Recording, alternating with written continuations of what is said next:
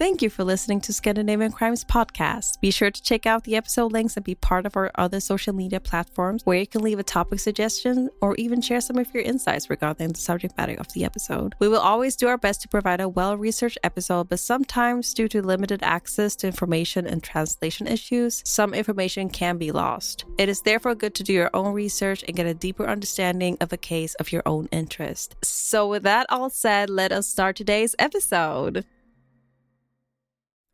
Hey, what's up, you guys? So I just wanted to let you know that there won't be an episode this week. Uh, I am personally not feeling well, and uh, you know sometimes you just gotta listen to your body. Uh, there's a lot of things going on behind the scenes, and we're recording the podcast every week, so we just wanted to take this week off so that way I can heal properly.